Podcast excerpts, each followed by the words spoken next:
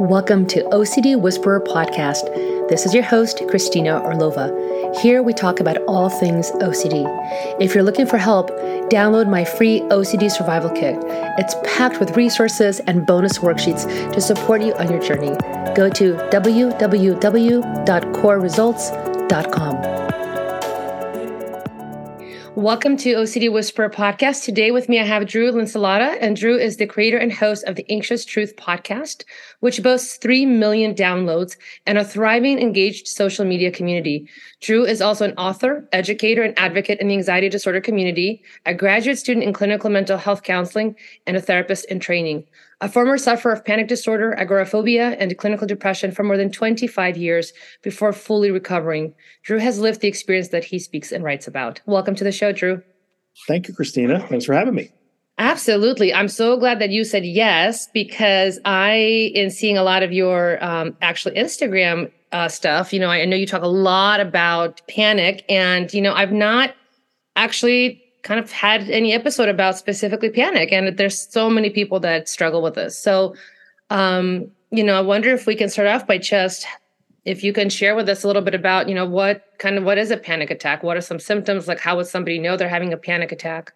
Yeah it's a good question. Um, a panic attack is a thing that almost many many adults will experience at least once in their life. And some of the best estimates i've seen at least in the us is like around 11% of all us adults will experience a panic attack in the next 12 months, which is like 28 million people. It's a lot of people, right? So it's actually a more common experience than we think. A panic attack is basically what happens when, presumably out of the blue, that fight or flight mechanism that's wired into all of us to keep us alive, to prepare us to flee a threat or fight for our lives or get out of danger is triggered for no reason that we can see and so we wind up with all of the naturally occurring reactions and symptoms and sensations and thoughts that are designed for a specific environment, which is one where we need to be safe, except that we're already safe. So we do not know why our heart is pounding and we're sweating and we can't breathe and our vision is weird and our legs are shaking and we have this sense of impending doom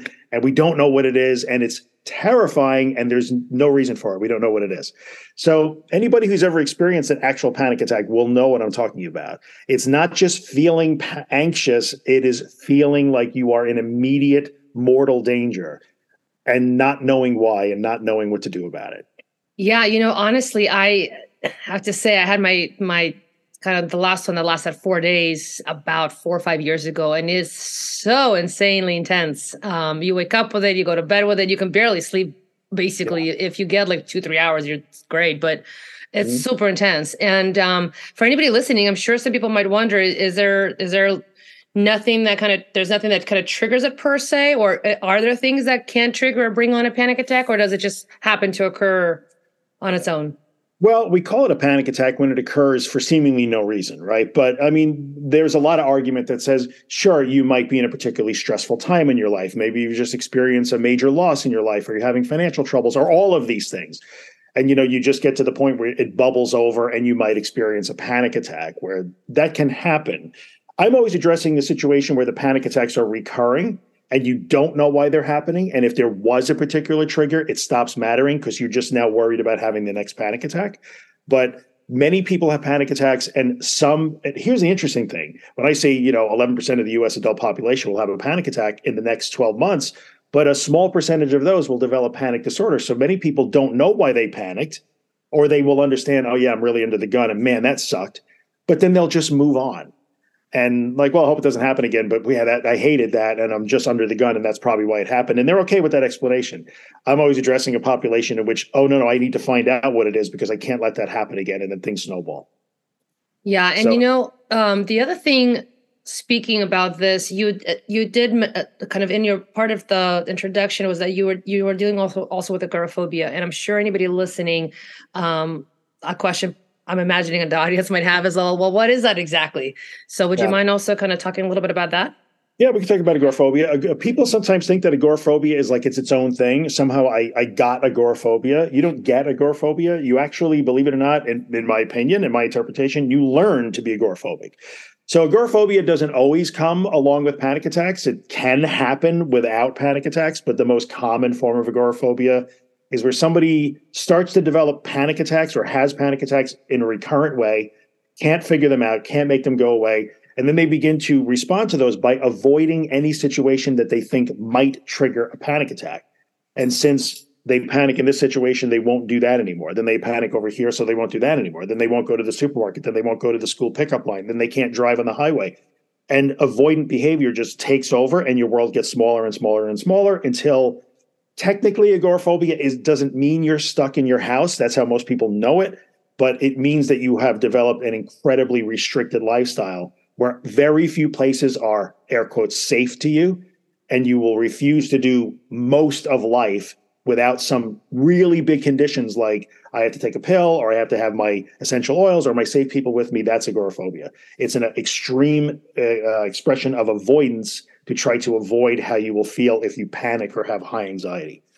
Yeah, isn't that incredible? Um, just in terms of human nature and, and the things we will do and the length we'll go to to to try to solve in any way possible feeling really bad. Bottom line, right? Feeling horrendous. Yeah, um, we're very creative when it comes to that. It's amazing. Yeah, it is. It really it is. It is. And you know, I mean, I I deal and I work predominantly with just for whatever reason, but like in my practice, I have like 95% it's all OCD folks. But you know, similarly, right, with OCD, it's it's so much avoidant behaviors or repetitive behaviors. But again, great, great lengths that we all as humans go to and and we are very creative. And I mean, I have OCD, so like I definitely know things I used to do, you know, to try to avoid it. It's just incredible. Um, and, you know, with that, I do want to ask you the next thing, which is, you know, if somebody who's listening right now and they are kind of resonating with this, like, oh yeah, I have this or I've dealt with this, um, what would you say are things that they could do, or how do you how do you handle this? How do you treat it? Well, the hard thing is what you just described. Like most people, listen, humans are hardwired to go away from discomfort. We seek safety, we seek reassurance, we seek, you know, we seek safety and, and comfort and soothing and all of those things. We don't want to go toward hard things. But the bad news is that when you get stuck in a loop where you are avoiding and trying desperately to not trigger the next anxiety spike or the next panic attack, you're almost assuring that the next one's going to come. And then that can lead to I need to avoid this, I need to avoid this. You can ritualize your whole life, different diets, different, I can only eat this, I can only drink this, I have to do this, I have to tap, I have to right? So yeah. it gets so extreme that the way that you start to unravel that is to start to see all the things that you are trying to do to control it. And then you have to back away from those things little by little, which is super scary because that's going to mean, but that's protecting me. And you have to learn, right. no, it's never, never been protecting you. I know that your first panic attack scared the hell out of you and you don't want to have another one ever again. you hate them. But we have to learn that even when they happen, they are not dangerous and you can handle it and it's okay and the goal is to take away all the avoidant behaviors so you learn that you're safe anyway. I can handle it. And then you're not afraid to panic anymore. I don't want to panic. Don't get me wrong. I'm not asking for it. But I know now that if I have a panic attack, which I can have maybe a couple times a year, it's over in 15 minutes. And then I'm shaky for 30 minutes and then I move on. That's where you want to get that's hard. It's a hard sell for people though. Like, yeah, that's you know, I mean, I think that that's kind of the conversation usually, right? Is um, I would say all any and all anxiety things. It's, it's the goal is really to interact with those items or engage in those situations because it's a way to reteach yourself that inherently feeling uncomfortable or anxious or any of those feelings is not is not life threatening nobody's died from a panic attack it can feel like you're going to die but but sure. nobody's really died from a panic attack and you know, it's an extremely uncomfortable situation. And so part of what I'm hearing you say too is if somebody wants to get better, it's really kind of initially kind of wrapping their mind around that you're going to need to kind of create a, a, way or a pathway or a steps to mm-hmm. start to re-engage and kind of take some of your life back and, and get back into things. Yeah, you're going to have to stop trying to control it and avoid it and stop it and manage it because you you can't. It, it, for very, the large majority of people that try to do that it doesn't work or doesn't work consistently. So many people will get into a rut where they find like oh if i just if i follow this special diet and i don't go to these places and i make sure my life is always like this then i'm okay. But then as soon as that apple cart gets upset because it does and life does that to us it all falls apart and then they're back to distraught and like i don't know like, nothing works for me but that's because what you're trying to do is is control a function in your body that is not wrong it's just triggered at the wrong time so it's like trying to stop your body from doing a thing it's designed to do you just have to teach it to stop doing it at the wrong time that's all So yeah, I love that. That's such a great way to frame it. Exactly, it's learning how to work with your own system. That's exactly right. Yeah. Right? It gets tri- it just gets tri- tripped up at the wrong time over the wrong things. Yep. Yep. But you know, like you said, you're learning how to understand that about yourself essentially, and, and get a different relationship with it, so that you don't have to overreact and overprotect and all that. And there's, there should be comfort in the idea when I gave those numbers in the beginning that so many people will have a panic attack this year, but not interpret it as horrible. So consider that. Like many, many people have panic attacks and never develop panic disorder or agoraphobia. Why is that? There's your proof that I know it feels like you're going to die or go crazy or go insane, but you're not. And these people, for some reason, don't share your interpretation. So follow their lead, if you will. Mm-hmm. A person with panic attacks but not panic disorder has a panic attack, hates it, and then says, Well, I guess I got to go on with my day now. Follow that lead, if you will. Even though it seems ridiculous for me to say that. I get that. Yeah, you know, so I have a question for you. Um, yeah. I think one of the things, maybe you come across this as well, right? But sometimes when kind of providing education or talking to folks, um, there can be this whole concept around motivation because the fear takes over, doubts take over. How do you i'm just curious how do you how do you address that or how do you how do you talk about it? So the the motivation is a tough one. People ask me all the time like well how did you what made you get better? How did you decide to do all these scary things? And there was a lot of things. I mean honestly i started to be just i was so over myself to a certain extent I, i'm making a joke but it's true and I felt not only was I failing on a daily basis, but I started to feel like a failure in life as a as a dad and as a life partner and as a businessman. Like it was controlling my life, and I the pain of the avoidance got greater than the pain of the fear in the moment. Mm. And that drove me to say, okay, I'm going to have to, I got to do this a different way. So motivation can be found a lot of different places. You know, sometimes your family motivates you, sometimes your career, sometimes your education motivates you, but you have to reach the point where the pain of staying where you are is greater than the pain you feel going toward the fear, if you will. Yeah. Does that make some sort of sense? That's a hard, that's a very guru sounding thing to say, but that is. well, you know, it is because that's what I was going to ask. I, I kind of find myself just in, in just lived experience of life and and in general with with clients with so on but it's kind of like yeah like it's almost like we have to hit some sort of um like it has to get bad enough Mm-hmm. That you're like, okay, I don't want to do this anymore. I, I am willing to do something else. I'm whatever that is. And a lot of times I, I find myself hearing that more often than not. Yeah. Um, even though I know that like in different therapies, like an acceptance commitment therapy, you know, we mm-hmm. want to connect with values and and kind of use a different approach, more of like, let's look at the thing you want to look forward to that's important for you, that's meaningful to help drive you forward. Yeah. Um, and I think, you know, yeah, that that also works.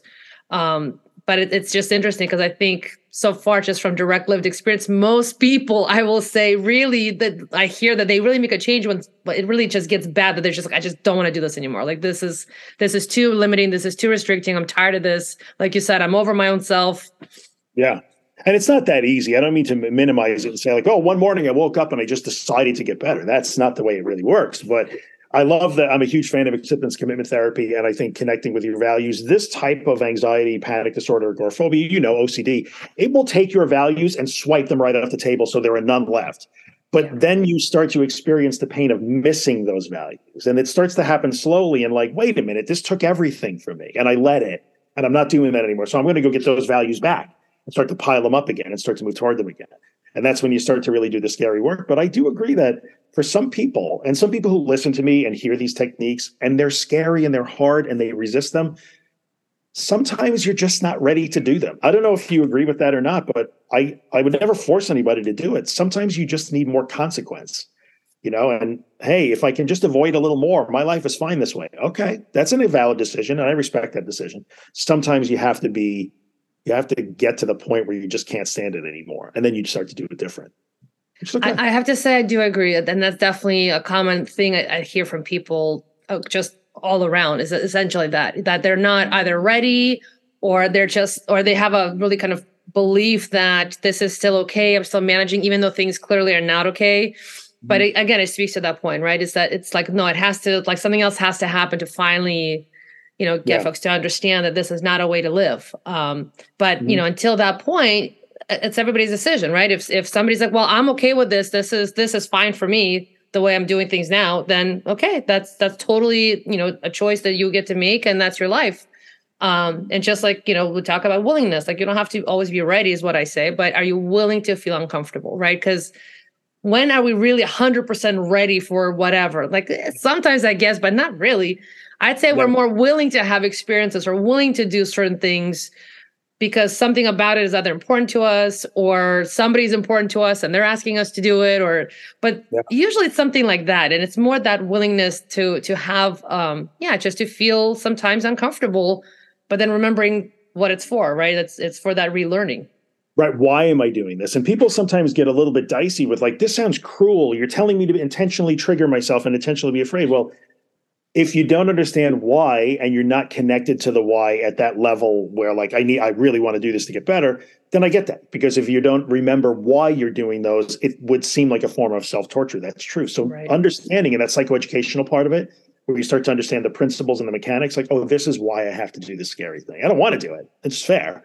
But yeah that that's really important. But that thing where like people think they should like just have to be ready well, you might not be ready from a life standpoint. That's fine. But ready where, like, well, I have to find a way to not be so afraid. That you'll never be ready for. You only are less afraid after you do the things while you're afraid. And that's always a hard thing to say, but it's true. So, yeah. And then do you find that it's helpful for folks to start with something kind of like a small little step just to help them kind of learn and show themselves to build that mm-hmm. confidence? Like, okay, I, I, I got through that. I could do it. Yep. What am I learning yeah, from that? And then, okay, can I do something else?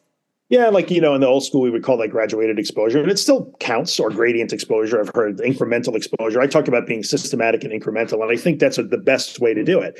So if you are dealing with if you're housebound because your panic attacks are so intense whenever you go out, as an example, which is very common, there's nothing wrong with starting like by literally timing some time at your front door with your coat on in a panic because you feel like you're about to go outside. I had to practice literally learning how to go back out my door. Those were terrifying moments. But it's okay to start that way. You don't solve this problem by going from stuck on your sofa for six months to taking a vacation across the country in, in a week and you fix it. It doesn't, it rarely, if ever, works that way. Start as small as you need to. If it triggers your discomfort and your fear and you don't want to do it, you're on the right track, no matter how small that is. I know Beautiful. people that started with as things as small as changing their behaviors in their house and some people listening will understand this. Starting to shower with the door closed could be a start for some people. So anybody who is ever like, I'm afraid to be in the shower because what if I pass out or I die in the shower? They won't get to me if the door is closed. Sleeping with your door locked instead of your house open so the EMTs can get to you. Those are perfectly fine places to start. That counts. Beautiful. So, yeah. yeah. And and can you would you if you're open to it, would you mind just sharing a little bit? Because I'm sure people might be wondering, you know, you, you mentioned, you know, you're you're in full recovery. What are some of the steps? And you gave some examples. What what are some of the steps you took? So when I did it, my biggest so my problems over the course of 25 plus years was I was one of those unfortunate people that had a panic attack, which I will never forget my first one. I they will stay with me forever. It's a very impactful experience and that quickly i was a textbook example of how it quickly turned into excuse me it turned into panic disorder. And from there i developed agoraphobia because of my my response to that was avoidant. And i went in and out of that for for quite a few years 25 plus years of my life. I was probably diagnosable with ocd because as you know the symptomology just sort of runs all together at some point. So i dealt with intrusive thoughts about my food being poisoned. I it was not fun. Um, I dealt with an unhealthy, ridiculous, unsolvable obsession with death and existence. So I had existential OCD, probably if I had been diagnosed. Um, and then I went through periods of clinical depression. So what did I do? Is I literally started going directly to do the things that would trigger my panic every single day. Like mm-hmm. I just got so fed up with it that for me, I was agoraphobic. So I'd have to leave the house, get in the car, and drive away by myself. And I spent months literally driving every morning during a very cold winter around my neighborhood, then a little more, then a little more, then a little more, then taking bigger steps onto the bigger roads. And I had to build that little by little. So those are the things that I did. And I had to drop all of my make sure I have cold water, make sure I have mints, make sure I have this. It was tedious, boring, hard, slogging, discouraging work sometimes, but it works. And that's what I did. That was my specific situation. Everybody's will be a little different based on their particular triggers and their lifestyle. Sure, yeah. That's what it looked like for me. It was probably. And how long did it take you to get better? Uh, people ask me that all the time, and I think it takes you however long it takes you. Now, for me, I did the work. I first of all had the privilege because I own my own business. I will accept that, and so I had the privilege of a, of a flexible schedule. I own my own business that I couldn't go to. By the way, I would not go to my own mm. business, which was only eight miles from my house, so that sucked. But um, in fact, one of my goals was to get back to my own office. So it took me, I would say, that I got to about seventy to eighty percent in probably six to eight months. I can't tell because as you probably know, there's no day when I woke up and said, I'm recovered. I actually don't know when it happened. It just happens gradually. The last 20% where there were big things like I'm going to drive into New York City by myself or I'm going to fly somewhere by myself, those are not things that happen all the time. I live not too far outside of New York City, but the last 20% took much longer, another year or more. I didn't fly for like three years because I didn't have to. So uh, it was a good six or eight months before I was living what I think was a reasonably normal life. But I just had to keep pushing and pushing to make sure I got all the way. Wonderful. I've seen people recover very quickly in months, but I've seen people take two years. It, it takes it takes what it takes. Exactly. I, I, mean, I think that's exactly right. And I, but I think uh, everybody is always curious, kind of, well, what, how long did it take you, right? Because, but the, the truth is, it's true. It, it, it really depends on as far as I see it, is you know how much work you're willing to really put in, and you know you'll get you'll reap the benefits. Like you were saying, you were you chose to do something every single day. Um, mm-hmm. you know, and that moves you forward. And then of course, you know, there's there's life, and life is happening all the time. So there's other things that could be going on those days that whatever whatever may make it more difficult or challenging. And but mm-hmm. again, like you were saying, is that you got to just keep showing up and keep doing it part of it was like accepting that life was happening around me and not only just doing my planned exposures which most of that was driving or being home alone it was starting to say yes again to life things mm. And i have found in my experience with a very large number of people and in my own experience that making life part of recovery made it far more durable because i had a wider and broader experience i didn't learn to go to the supermarket and drive on the highway i learned to do life again which was I know that's another guru sounding ridiculous thing, and I hate to say stuff like that, but there was truth in that. But so. I love it, and I think that's exactly true. I think that's that's what happens. People we put we give anxiety, whatever the anxiety issue you're dealing with, but we we give it too much power, and it's, it's like we put all our faith and trust into that, and mm. then we start to listen to that versus saying, no, no, no, let me put my faith and trust back in myself and in my actual life. Yeah. Um, so I think it's it's a very um, excellent point to make, and for anybody listening, you know, really take take that to heart and and check in with yourself, right? Like, how much has your anxiety taken from you, and you know, let's let's get, go ahead and get it back, right? Because you can, you can have it back, and you can have a beautiful life. And in the end, it was really just rebuilding. Like everybody, every human being has a relationship with anxiety in some way, shape, or form. I just had to rebuild that normal relationship. So I could still be anxious now and then because I'm alive. I just I'm not just afraid to be anxious anymore. It's, yeah. It serves its purpose like it was supposed to now. Yeah, that's yeah. right. That's right. Yep, Beautiful. Yep. Thank you so much for coming on the show and for talking about this. Um, if anybody wants to find you, how can they find you? All the stuff is on theanxioustruth.com. Just go there. Like all my social media, the podcast, the books I've written, all that stuff. Just go to my website, theanxioustruth.com, and it's all there. So, Perfect. Thank you yeah. so much, Drew. You're welcome, Christina. Thanks for inviting me. Appreciate it. Thank you for listening to OCD Whisperer podcast. If you want to take your recovery journey to the next level, our online class, Be OCD Free ERP Mindset, may be the right thing for you. It features video lessons, journal prompts, and worksheets designed to help you break the OCD cycle. Access it now and start thriving today at www.korresults.com forward slash e learning. All links are in the show notes.